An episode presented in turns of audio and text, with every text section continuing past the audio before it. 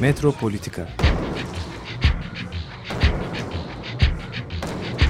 Kent ve kentlilik üzerine tartışmalar. Ben oraya gittiğim zaman balık balık balık balık tutabiliyorum mesela.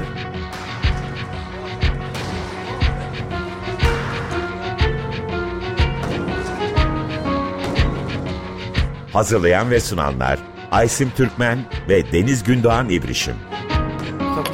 Kolay kolay boşaltamadı. Yani elektrikçiler terk etmedi Perşembe Pazarı merkezini.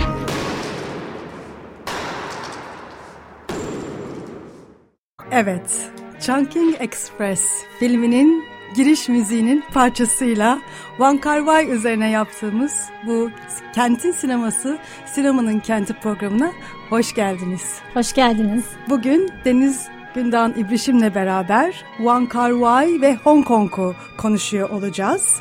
Bu e, giriş parçasını Frankie Chan ve Royal Garcia yapmış. Tai Kong Nei De Kuai Huo enstrümantal parça, enstrümantal bir parça. Evet, Wang Kar-wai kimdir diye e, dinleyicilerimizin yakından e, tanıdığını tahmin ettiğim bu sinemacıyı, bu, bu ünlü yönetmeni bir de biz tanıtarak başlayalım. Hong Kong'a Şangay'dan göç etmiş e, Wang Kar-wai. 1980'li yılların başından itibaren Hong Kong'da sinema ve televizyon alanında faaliyet göstermiş. Müziğini dinlediğiniz filmle dünyanın dikkatini çekmiş. Hong Kong Express'i e, Chang Hing Sam Lam. E, bu film e, 90'lı yıllarda benim için bir kült film olmuştu. E, Arkadaş çevremizde sürekli bu filmden bahsediyorduk. Hatta ben New York'ta bu e, filmde olan bir karaktere e, bürünmüş öyle bir partiye gitmiştim. Bu karakter de Hong Kong so- sokaklarında sarı peruklu, kırmızı güneş gözlüklü, esrarengiz bir kadın, insan kaçakçısı olan bir e, kadının, bir kadın karakterin e, hikayesiydi. Aynı filmde bir başka hikaye daha vardı. Hostes bir kıza aşık olmuş ama ondan yeni ayrılmış polis memuruna aşık olan e, Fei Wong'un e, hikayesiydi. Fei Wong açıkçası bu karakteri e, canlandıran ünlü bir rock e, starıydı. Bu Fei Wong aynı zamanda rockstar olan Fei Wong California Dreaming parçasıyla hem dans ediyor hem de Midnight Express standında yani ayaküstü yemek yenen bir tezgahta garsonluk yapan roldeydi. Ee, bu filmi aslında e, bir yandan da bu e, kadar e, meşhur hale getiren Quentin Tarantino'ydu. E, daha önce e, Vahşi Günler, Days of Being Wild'ı seyretmiş olan e, Tarantino, Chungking Express'i gördüğünde e, bu filme bayılmış ve e, Amerika'da dağıtmaya karar vermişti.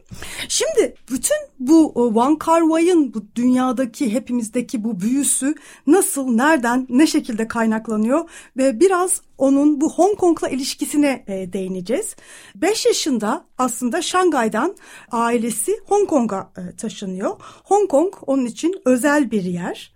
Özellikle ilk 4 filminde bu Hong Kong'un bu özel durumu uzun uzun konuşacağız. Özel durumunu keşfediyor, onu anlamaya çalışıyor ve yansıtmaya çalışıyor. Daha sonra Aşk Zamanı ve 2046 filmlerinde de gene e, Hong Kong'la uğraşıyor. Meselesi Hong Kong. Bu e, programda anlatacağımız bir sürü Hong Kong'la ilgili özellikle durumu Akbar Abbas'ın Kaybolma Kültürü ve Politikası Hong Kong adlı kitabından e, aktarıyor olacağım.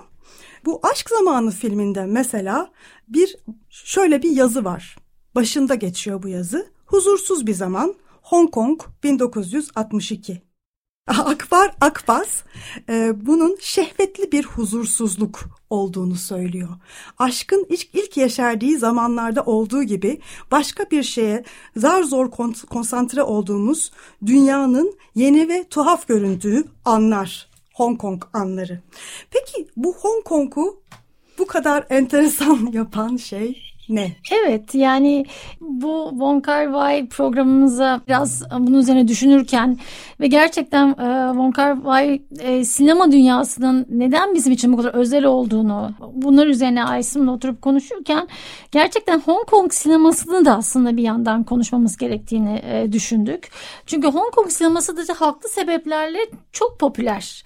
E, sanırım bunun kapitalist sistemle ilkin çok alakası var ama e, şimdi sana sormak istiyorum. Sen e, bunu bize belki daha çok e, güzel bir şekilde açabilirsin. Hani Hong Kong'un 1840'lardan e, yani sömürgecilikten bugüne uzanan çok katmanlı Griffith ve aslında sıra dışı diyebileceğimiz bir tarihi var. E, ve Von Kar Wai filmlerinde de bu tarihle olan e, didişmeyi, tarihle olan hani e, çoklu tarihler yaratma çabasını, e, o lirik çabasını görüyoruz.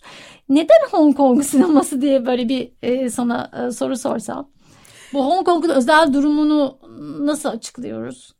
Aslında senin de dediğin gibi 1842'de başlıyor e, Hong Kong'un hikayesi. Daha önce küçük bir balıkçı köyü ve bir anda 1842'de birinci Afyon Savaşı'nın sonunda Çin Hanedanı'nın Hong Kong adasını Britanya İmparatorluğu'na devretmesiyle e, Britanya'nın kolonisi oluyor.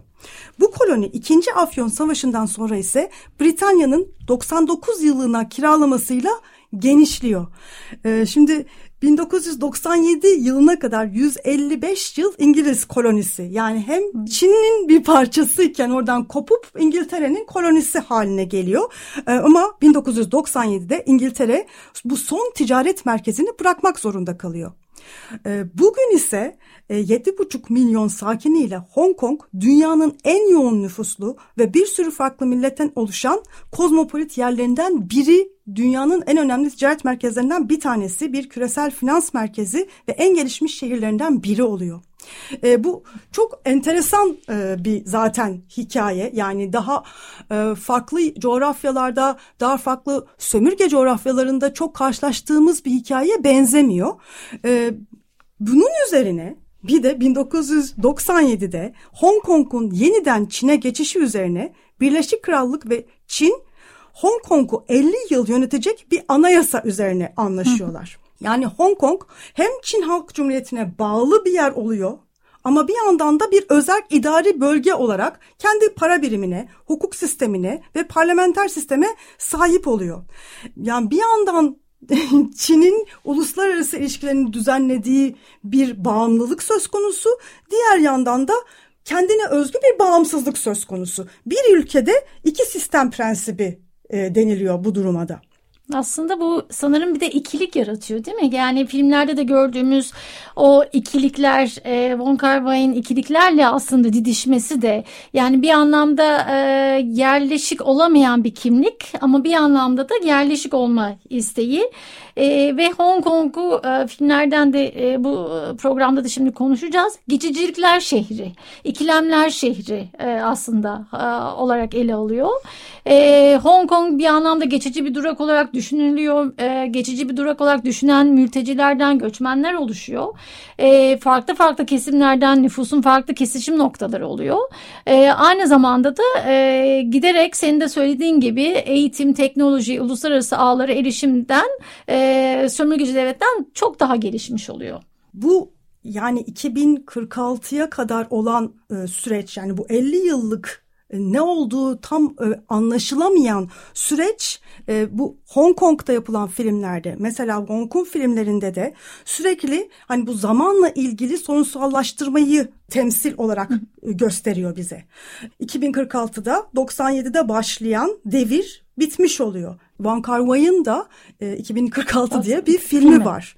E, yani bu müthiş bir endişe yaratıyor. Yani bir yandan bu akışkan, geçici halden aslında daha sabit bir kimliğe mi geçeceğiz, ne olacağız biz gibi bir endişe e, yaratmış oluyor.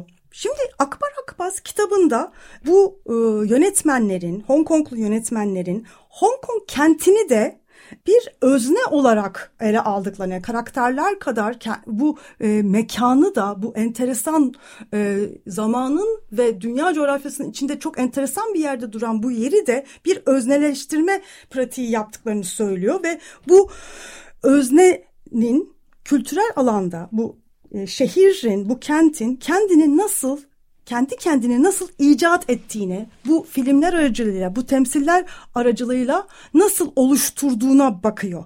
Bu kültürel alana da Abbas kaybolma alanı hı hı. diyor. E, zaten kitabının adı da e, kaybolma. Bu, kaybolma. E, şimdi bu yani burada tabii demin de bahsettiğim bu tarihten gelen durum tabii etkili. Nüfusunun yüzde 98'i etnik Çinli ama Hong Kong Çinlileri kültürel ve politik olarak hem Çin'den hem de sömürgeci İngiltere'den oldukça farklı bir hale dönüşmüş durumdalar. Ortak bir etnik kökenden ayrışmışlar bu da kaybolmanın ilk örneği e, diyor. Birbirlerine de karşılıklı bir güvensizlik, bir şeytanlaştırma da oluşmuş. Bir yandan e, bir hani sömürge aslında yarı sömürge hı hı. ama diğer yandan da şimdi tabi olacağı olduğu bu e, Çin'e Çin'den birçok açıdan çok daha e, gelişmiş yani işte eğitim, teknoloji e, belki e, son zamanlarda Çin'de de çok büyük gelişimler görüyoruz ama yani bu 97 yılında bundan söz etmek mümkün değildi. Yani dolayısıyla hani buradaki endişeleri yansıtan e, temsillerde bu e, gelişmişlik ama bir yandan da bu yeni sömürge hali arasındaki kaybolma durumu e, vardı.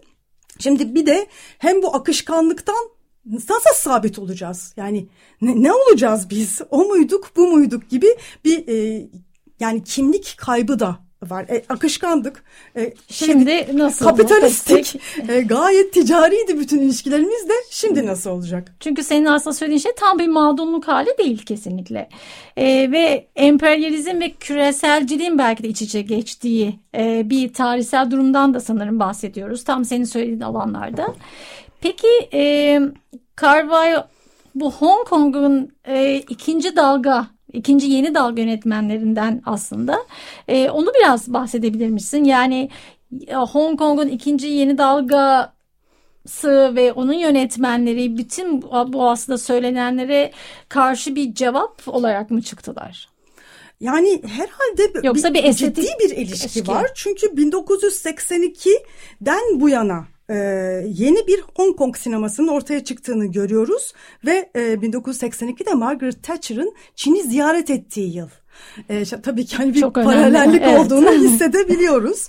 E, ve sadece Wong Kar Wai değil, An Hui, Sui Hark, Alan Fong, John Woo, Stanley Kwan gibi hem popüler bir sinema hem de otör sineması oluşturmuş hem Hong Kong'da hem Çin'de hem de dünyada çok ünlü olmuş çok ciddi sayıda bir yönetmen bir e, yepyeni bir dalgadan bahsediyoruz. Dünya sinemasını sarsmış olan bir dalgadan e, bahsediyoruz. E, yeni sinema e, yani be, hakikaten 90'larda bizi de çok etkileyen e, bir şeydi yani evet. hani Van Kar evet. filmleri çıktığı zaman ben üç kere e, Aşk Zamanı'nı sinemada seyrettim. Evet. Başka hiçbir filmi herhalde üç kere sinemada O kadar da bağlanmamışızdır evet. düşünüyorum. Yani ve çok ilginç şimdi hani ben 50 yaşındayım ama şu anda e, 19-20 yaşında olan e, gençlerde de aynı tutkuyla Van Kar filmlerine o e, bağlılık, o tutkuyu görebiliyorum bu yeni Hong Kong'un bu kentin nasıl aşırılıklarla ve abartılı şekilde temsil ettiğini karakteristikleri nedir diye baktığımızda e, Hong Kong'un neon ışıklı caddeleri, caddeleri. herhalde ilk aklımıza gelen e, şeylerdir. E, Van Kar filmlerinin e, neon ışıkları, onun romantik ro, e, neon ışıkları, e, çizgi roman e, görüntüleri ile karakterize edilen e, filmler, hiperkinetik hızlı kesimler, akıllara durgunluk veren neredeyse absürt, absürt diyebileceğimiz hikayeler, özel efektlerin ustalığı, diyaloğun ve anlatı yapısının önemsizleştirilmesi ve de şimdi gene Chunking Express'ten bir müzikle devam edelim. California Dreaming. Chunking Express'in unutulmaz oyuncusu Faye Wong'dan sürekli duyduğumuz California Dreaming parçasını dinledik. The Mamas and Papas'ın bu harikulade parçası. Şimdi bu o, sinemanın Hong Kong sinemasının çok önemli bir özelliği de bir yandan da çok popüler bir sinema olması. Evet. Yani e, otör sineması yani bir Fransız e, Godard işte Varda e, geleneği gibi bir sinema değil. Bu baya aslında bildiğimiz hani vurdulu kırdılı filmlerin romantik komedilerin falan olduğu bir sinema. Aslında var olabilmesi için biraz popüler olması gerekiyor sanırım. Evet, Evet. ticari Öyle olması olması gerekiyor. gerekiyor. Ana akım olmaları gerekiyor. Fei Wong gibi çok bilinen, çok popüler yıldızlardan e, ve e, çok bilinen görselliklerden, reklamlardan falan yararlanıyor. E, şimdi bu durum e, aslında e, e, bağımsız sinema e, açısından baktığımızda olumsuz e, gibi e, görülüyor. Ama e, bu yönetmenler bu popüler e, janraların içinde çok enteresan yeni tür film yapım stratejileri icat ediyorlar. Çok bambaşka bir sinema dili, çok bambaşka bir iletişim aracı yaratıyorlar sanki ve bunu da Hong Kong kenti üzerinden sanki yapıyorlar. E, bu, tabii burada da programın başında bahsettiğimiz Hong Kong'un o kaygan doğasıyla da ilişkili olduğunu görmemek imkansız. Bu filmler ticariler evet ama ticari, ticarilikleriyle Hong Kong'un ve dünyamızın metaya özgü olan aurasını ortaya çıkarıyorlar. Tam da Walter Benjamin'in Charles Baudelaire için söylemiş olduğu gibi. Aslında bir anlamda da Hong Kong'un hem o kaygan doğasıyla birlikte yoğrulan hani o kenti e, özne olarak alan filmler bunlar ama aynı zamanda da yersiz yurtsuzluğu da hissettiren ve e, tarihi zamanı e, da yekpare almayan bir yerden konuşan filmler. Dolayısıyla tam da aslında o özneleri de çoğulaştı, çoğullaştırıyor sanırım e, Wong, Wong Kar Wai'nin filmleri. E, çünkü e, Hong Kong'un tarihi süreklilik evet bir sömürgeden e, sömürgecekten gelen bir e, çok katmanlı bir şiddetli bir tarih var ama aynı zamanda da kesintiler ve radikalliklerden oluşan bir tarih de var sanırım. Sanırım bu yeni Hong Kong sinemasında e, özelliklerinden biri ve e, Carvine de aslında bize çok güzel bir şekilde hissettirdiği bir şey. Bu bütün radikal değişikliklerin, kesintilerin e, karşı bir şekilde e, o e, sinematik ve estetik duyarlılık aslında değil mi? Kesinlikle. Bu duyarlılıkla e, bu sinemacılar aslında Hong Kong'u e, Akbar Abbas'ın dediği gibi e, yeniden yaratıyorlar, üretiyorlar. Yani hani e, var olan bir şeyi temsil etmiyorlar. Yepyeni bir gözle e, başka bir temsil alanı açıyorlar Hong Kong üzerinden. E, şimdi bunun da bir sebebi yani bu ortak deklarasyon Çin ve Birleşik Krallığı'nın ortak deklarasyonun e, bir şekilde Hong Kongluları oldukları mekana, oldukları kimliğe yeni gözle bakmalarına sebep oluyor. Toplumsal ve kültürel e, mekanın yok olma olasılığı onu tüm karmaşıklığı ve çelişkisiyle yeniden görmeye itiyor. Ve Hong Kong sineması Hong Kong'un kendisini bir karakter hatta bir aşk öznesi Kesinlikle. haline getiriyor. Ama tam da Benjamin'in dediği gibi son görüşte yaşanan bir aşkın öznesi. Yani e, yersiz yurtsuz hissedilen bu alanda başka insanlarla kurulan ilişkilerde e, düzgün işlemeyen bir televizyon ekranındaki çizgiler gibi bu aşkta bulanıklaşıyor. Evet kesinlikle hep ıskalanışlar, tesadüfler ama onları yakalayamamışlar. Yani e, hep bir aslında e, geç kalmıştık ve o, o şeyi elde edememe duygusuyla harmanlanıyor sanırım. Peki biraz böyle filmlere giriş yapsak, filmlerden bahsetsek. E, Wong Kar Wai bunu nasıl bir e, sinema dili bir görsel anlatımla yapıyor?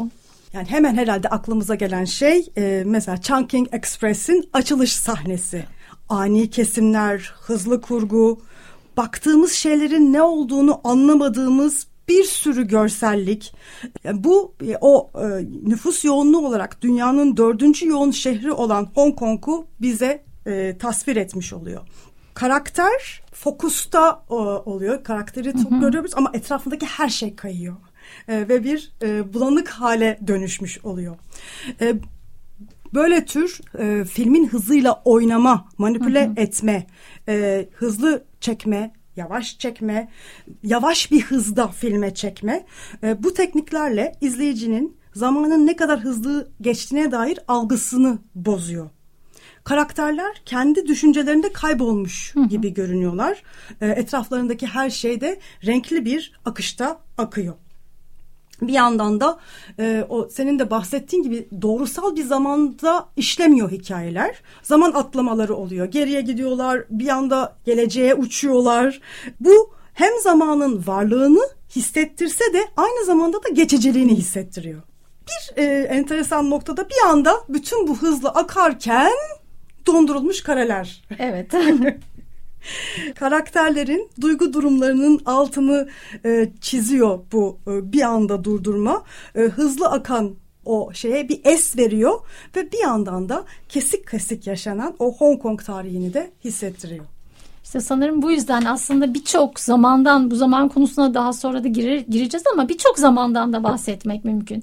Yani sinema ve o kurgunun kendi zamanı senin de tam söylediğin gibi bir de aslında e, anlatısal düzeyde yani senaryo düzeyinde e, karakterlerin e, seyirciye geçirdiği o içsel yolculukların kendi zamanı var sanırım ve bunlar e, bir anlamda da daha belki meta bir yerde Hong Kong'un kendi tarihinin zamanıyla da birleşiyor. Ee, şimdi Wong Kar Wai filmleri ve müzikleri deyince bir de e, herhalde o ünlü e, görsel e, şöleni yaratmış olan görüntü yönetmeni Christopher Doyle'dan Kesin. bahsetmemek Olmaz. imkansız. E, yedi filminde çalışmış Kar Wai'nin. Pasolini'nin şiir sineması dediği şeyi e, bu iki sinemacı birlikte yaratıyorlar. Özellikle de e, neon ışıkları ve o çarpıcı renklerle. Çok e, hani uzatmadan aslında bazı filmlerini de burada geçmek ilginç olur. Hem Evet. biraz bu janraları da nasıl kullanıyor, ne yapıyor onun içinde biraz onu da hissetmiş oluruz. E, ilk filmi Gözyaşları Akarken e, As Tears Go By 1988'de e, çekmiş.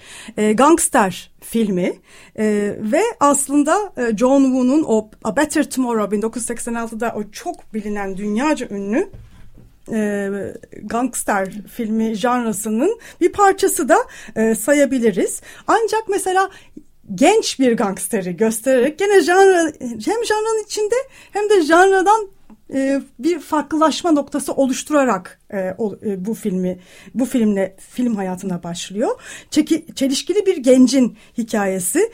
E, Burada da gene e, diğer filmlerinde olduğu gibi Hong Kong'un en ateşli genç idollerini kullanmış. Şarkıcı Andy Lau, Maggie Cheung ve Jackie Cheung gibi.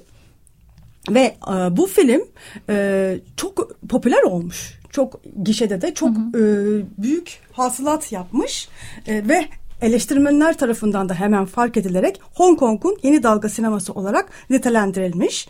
Hikayenin bilindik yapısını alt üst etmeler, mekansal ve zamansal belirsizlikler ve süreksizlik, süreksizlikleri görüyoruz hem nerede olduğunu biliyorsun. Yani Hong Kong'dasın. O çok belli. O çok o neon ışıkları, o sürat, o şey. Hem de e, seni o bildiğin mekanın içinde yani seyrederken bile nasıl karakterler kayboluyor, sen de onu o mekanın içinde kaybettiriyor.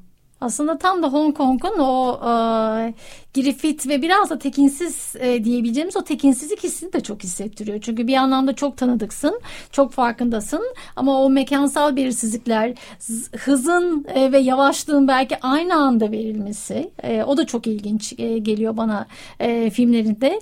E, bir anda karakterler e, çok hızlı hareket etmek zorunda. Özellikle gangster e, silahını çok hızlı ateşlemek zorunda, karşısındaki öldürmek zorunda ya da bir restoranda yemek yerken işte yemeğin soğumaması gerekiyor. Gene hız çok ön, ön planda ama aynı anda da e, o süreksizlik hali de yani e, başıboş Hong Kong'da dolaşma, aylak aylak dolaşma e, ve bir anlamda da zamanın e, beyhudeliği, zamanın yitikliği gibi bir sö- şey de söz konusu var. Dolayısıyla zaman mekan algısı son derece e, kaygan sanırım. Ee, 1990'da çektiği Vahşi Günler Days of Being Wild aslında ondan sonra çekeceği bu e, en bilinen e, Aşk Zamanı ve 2046 filmlerinin de e, aslında ilk başlangıç noktası yani bir üçleme demek çok zor aslında hani e, çeşitli röportajlarında farklı farklı şeyler Evet. söylüyor Van Kar Wai ama e, neden aslında bunu bir üçleme olarak düşünüyoruz? Çünkü 1960'ların Hong Kong'una e, gidiyor burada da. Yani bu üçlemede bu e, 1960'lardaki Hong Kong'un hafızası, bu onu orayla olan bir derdi var. Onun hı hı. E, temsili başlamış oluyor e, vahşi günlerde. Zamanın külleri aslında e, herhalde 94'te çekilmiş olan zamanın külleri e, bir farklı bir janra e, gene arayışı. Yani bir yandan gene popüler janra o wuxia denilen o e, janranın içinde olup ama gene onun içinde kendi karakterleri, kendi karakterlerin kaybolmuşluklarını hissettiren o Wong Kar Wai e, hissini oluşturuyor. Şimdi aslında zamanın e, külleri filmi e, yıllarını alıyor çekerken tam da bu filmin ortasın arasında Chungking Express geliyor geliyor. Hong Kong treni. Evet. Romantik komedi. Ee, yani gerçekten e, başka filmlerde de aslında komik yani mesela işte Fallen Angels'ta da var başka hı hı. noktalarda da komik noktalar var ama bu film de başka türlü bir hani de, müziklerinde de belki hissedeceğimiz trajik olduğu kadar çok komik bir sürü e, şey görebiliyoruz. E, her biri bir kadına aşık olan yalnız polisleri e, anlatması evet. bile burada baya e, enteresan. Bu filmdeki e, aksiyon e, işte demin de bahsettiğim gibi e, Hintliler bu bu filmdeki aksiyon e, Midnight Express e, tezgahının etrafında e, gerçekleşiyor ve bu da e, Chungking Mansiyon denilen oranın çoğunlukla Hintliler, e, işte fahişelerle dolu olan bir e, bir tür alt pazar olan kötü şöhretli bir mekanı. E, aynı zamanda da ama Hong Kong'un en önemli turistik noktasının tam ortasında yer alıyor. Yani gerçekten hani ne olduğu belirsiz ama bir yandan da bir sürü anlam yüklü bir heterotopik alan diye e, tanımlıyor eleştirmenler. Aslında bir yandan da e, şeyi eleştirisi de var ve hani o e, mizahın altında e, bir göçmenlik hikayesi de var. Yani göçü de aslında e, çoğunlukla Hintlilerin ve e, Hintlilerin çalıştığı işte ucuz e, lokantaları e, ya da farklı farklı dükkanları işte o pazarları olan e, yerde e, aslında bir insanlık durumunu da anlatıyor. Yani sadece bunu e, belki de e, Hong Kong'un en önemli turistik noktasını e, görmekle kalmayıp aslında evrensel bir şeyden de bahsediyor burada. Evet, e, zaten filmde Kantonca, Mandarin, İngilizce, Kesinlikle, Urduca evet, ve Japonca konuşuluyor. Ee, ve e, birçok farklı grubun burada eşit bir şekilde yaşadığı e, vurgulanmış oluyor böylelikle. Ama burada bir sürü tuhaf tip var. Kentin tuhaf tiplerini e, görüyoruz. E, ama e, sanki bütün bu komediyi yaratan e, kişisel tuhaflıklar değil de bizzat mekanın yani kentin ve o e, Chungking mansiyonunun kendisiymiş gibi hissediliyor. Bu kentin yalnız ve tuhaf tipleri, öyküleri e, Düşmüş Melekler, Fallen Angels'ta da 1995 yılında çekilmiş e, Fallen Angels filminde de e, devam ediyor. E, bu bir suç filmi, başka bir janra. E, aşırı şiddet sahneleri var. E, ama gene türünün atipik bir örneği. E, gene e, kara komedi de diyebiliriz. Film noir e, hissi de e, taşıyor. E, bu film çoğunlukla geceleri geçiyor. Hatta Chungking'in o tatlı, şirin, espritüel tatlılığını dengelemek için kasıtlı olarak yapılmış başka tür bir Hong Kong temsili olduğunu da söyleyenler var. Bizi Süheyla Tolunay İsnek e, diyor ki e, Hong Kong şehir panoramalarında bizi bir flanör gibi e, gece hayatında dolaştırıyor diyor bu film için. Bu çok önemli çünkü aslında Yekpare bir Hong Kong kültürü yok. Yani Wong Kar e, özellikle buna e, karşı bir zaten hani e, bir dil yaratmaya çalışıyor ve dolayısıyla buna bu tanıma meydan okuyor. E, ve flanör gibi bizi de alıp e, gece o tekinsiz e, sokakları daldırıp çıkartması da bu anlamda gerçekten çok farklı bir deneyim. Herhalde e, bu parçanın neden bu parçayı neden çaldığımızı e, bazı dinleyiciler fark etmiştir.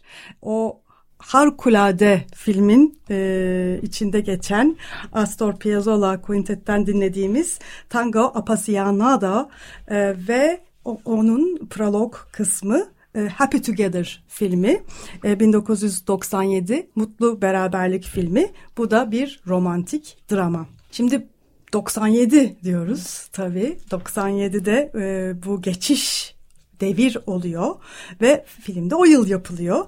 E, şimdi bütün bu belirsizliklerin en yoğun yaşandığı yıl ve bu bir e, eşcinsel çiftin dramatik aşk öyküsü ve e, bir kısmı da Arjantin'de geçiyor. Yani o e, yersiz yurtsuzluğu, yerini yurdunu kaybetmişliği herhalde daha iyi anlatamaz. E, birisi gidiyor bir bir e, aşıklardan bir tanesi gidiyor ötekisi onun arkasından gidiyor. gidiyor bir türlü hani aşkı var edemiyorlar e, bir yandan o yersiz yurtsuzluğu vurguladığı gibi diğer yandan da Hong Kong'da e, eşcinsellerin 1997'den sonra e, nasıl bir belirsizlikle karşı karşıya olduğunun altını e, çiziyor.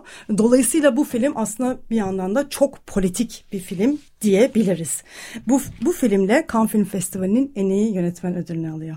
Evet ve sonra e, bundan sonra aslında hem In the Mood for Love yani aşk zamanı ve hem de e, 2046 geliyor. Evet Wong kendisini büyüleyen döneme geri dönüyor ark zamanında ve Şangaylı göçmenlere odaklanarak kendi geçmişini bir anlamda bu filmde yansıtıyor. Maggie Cheng ve Tony Leung Chik Wai 1962'de aynı gün bir apartmana taşınan ve eşlerinin bir ilişkisi olduğunu keşfeden baş karakterleri oynuyor bu filmde. Ee, inanılmaz yani bu film hakkında söylenecek çok şey var. Ee, aşka dair, zamana dair söylenecek çok şey var. Bu film hakkında biraz söz eder misin? Şimdi Aşk Zamanı e, kendi başına aslında bir film ve hani dünyaca çok ünlü olmuş bir film.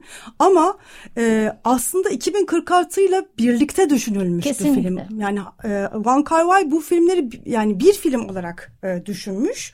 E, In the Mood for Love'ın tamamlanması, aşk zamanı tamamlanması iki yıl sürerken 2046 bu süreyi iki katına e, çıkartıyor. 2004'te e, bitiyor. In the Mood for Love 2000'de e, bir versiyon aslında bir versiyonu gibi bütün bu kocaman 3 saatlik olacak olan filmin. E, ve 2046 da tabii e, yani o 50 yılın son senesi. Yani 1960'lar Hong Kong'undan bakarak yansıtması da ayrıca çok e, enteresan. Şimdi demin senin bahsettiğin e, Bay Cho ve aşkı Shu Li Zen bir araya gelip dövüş sanatları romanı yazmaya başlarlar, başlıyorlar ve birbirlerine aşık oluyorlar. Ama bir yandan da bu bir imkansız aşk. Bu aşkı romanı yazdıkları otel odasının e, 2046 ile özdeşleştirmiş oluyorlar. Şimdi 2046'da ise bu filmde ise Bay Cho e, aşkını kaybetmiş olarak bir playboy'a dönüşmüş halde görüyoruz. E, ucuz pavyonlarda sahneye çıkan Lulu'nun peşinden gittiği otelde bu oda numarasını görüyor. 2046'yı görüyor. Bu odaya taşınmak istiyor ama odanın temizlenmesi gerektiğinden 2047'ye geçiyor. Sonra bu oda temizlense de e, gene 2047'de kalıyor bu odaya Bay, Bay Ling adında bir e, fahişe kadın e, taşınıyor. Cho duvardaki delikten onu izlemeye başlıyor. Cho aynı zamanda da 2046 adlı bir bilim kurgu romanı yazıyor. Aşk zamanında sırrını bir ağaç kavuğuna söyleyip üzerini çamurla sıvayarak sonsuza dek orada saklayan insanların hikayesi 2046'nın da temel çıkış noktasını oluşturmuş oluyor aslında bir kavuktan ya da bir ağaç deliğinden diyelim ya da kavuk diyelim ona ağaç kabuğundan e, bağlanan e, birbirine teyerlenen hikayeler örüyor.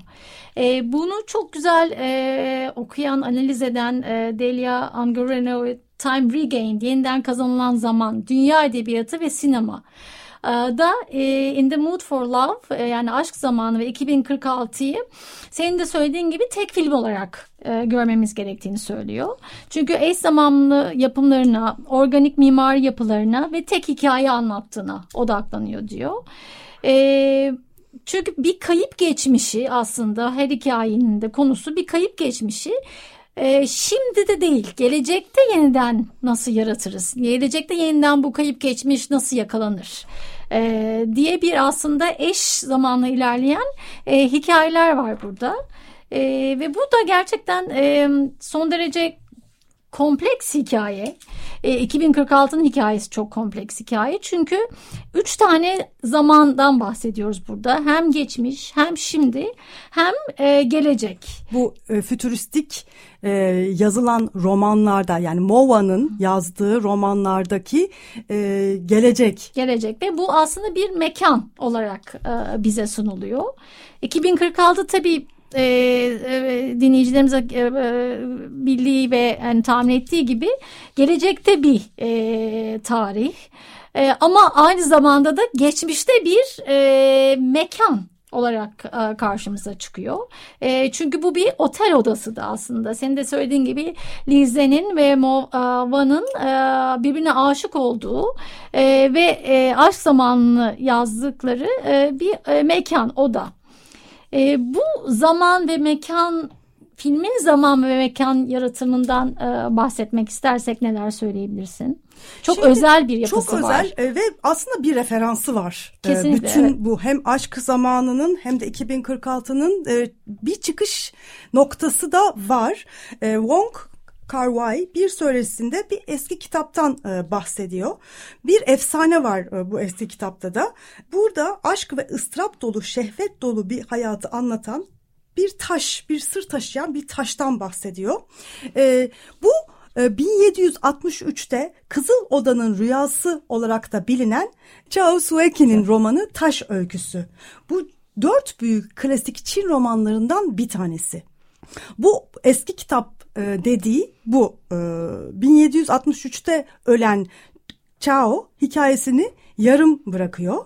E, ama Chao'nun bu başyapıtı Wang Kar-wai'da zaman kavramı ve zamanın mekanda görselleştirme yolları üzerine çok önemli bir iz bırakmış oluyor. Bu Chao'dan e, Çin'in Proust'u olarak bahsediyorlar. E, bir Wang Kar-wai e, üzerine çalışan akademisyen de e, Wang Kar-wai'yi Hong Kong'un Proust'u olarak adlandırıyor. Şimdi gerçekten işin içinden çıkması çok kolay değil. Karma karışık bir gerçekten yani kompleks bir e, övgüsü var. Hem hikayenin hem zamansallığının. E, hikayenin içinde karmaşık bir dizi hikayeden oluşuyor ve kitap 120 bölümden hmm. oluşuyor. 5 ciltlik ve 120 bölüm. Evet. e, trajik bir aşk üçgeni var burada da. Bao Yu, Dai Yu, Boa Chai'nin e, hikayeleri baş karakter olan Bao Yu hasta ama güzel ve zeki kuzeni Lin Daiyu'ya aşıktır. Ailesi tarafından kandırılarak kendisine tapan eşit derecede güzel Chai olan başka bir kuzeniyle evlendirilir.